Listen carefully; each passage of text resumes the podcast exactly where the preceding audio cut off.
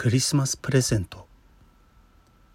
これは M さんが小学校5年生のクリスマスに体験した怖い話。小学校も高学年になるとサンタクロースの正体に気づきますよね。M さんもそうでした。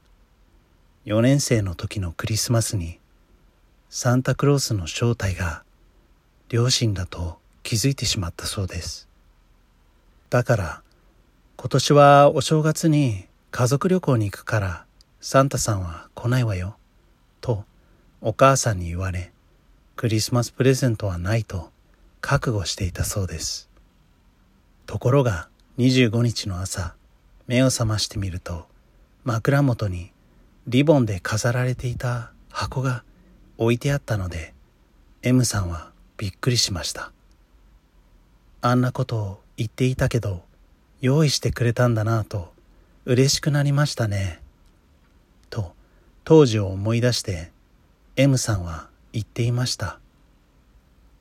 それから M さんはありがとうを言いに箱を持って1階のお母さんのもとへ降りていったそうです。ところがお母さんに箱を見せてもきょとんとしています。どうしたのそれ？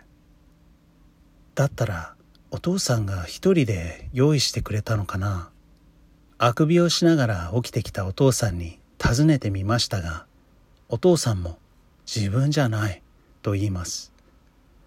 もしかしたら本当にサンタクロースはいるのかもしれないと興奮する M さんに対して両親はなんだか気味が悪いと心配そうに見えたそうです。とりあえずプレゼントの箱を開けてみようということになり M さんはリボンをほどいて箱を開けました。でもその後のことは何も覚えていないんですよね。M さんは私にそう語りました。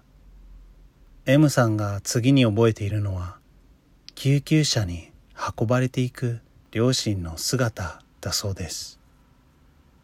M さん一家はお正月の家族旅行で交通事故に遭いご両親は帰らぬ人となりました。あれは開けてはいけない箱だったんじゃないでしょうか。M さんは今でもそう思っているそうです。はい。今回もありがとうございました。クリスマスプレゼント。どうでしたか？今回はクリスマススペシャルということで特別に何話かお届けしたいと思います。どんな些細なことでもいいので感想を送っていただけたら嬉しいです。X でハッシュタグ、シャープあれこわ、カタカナであれこわでツイートしてください。ではでは、Thanks for listening. また。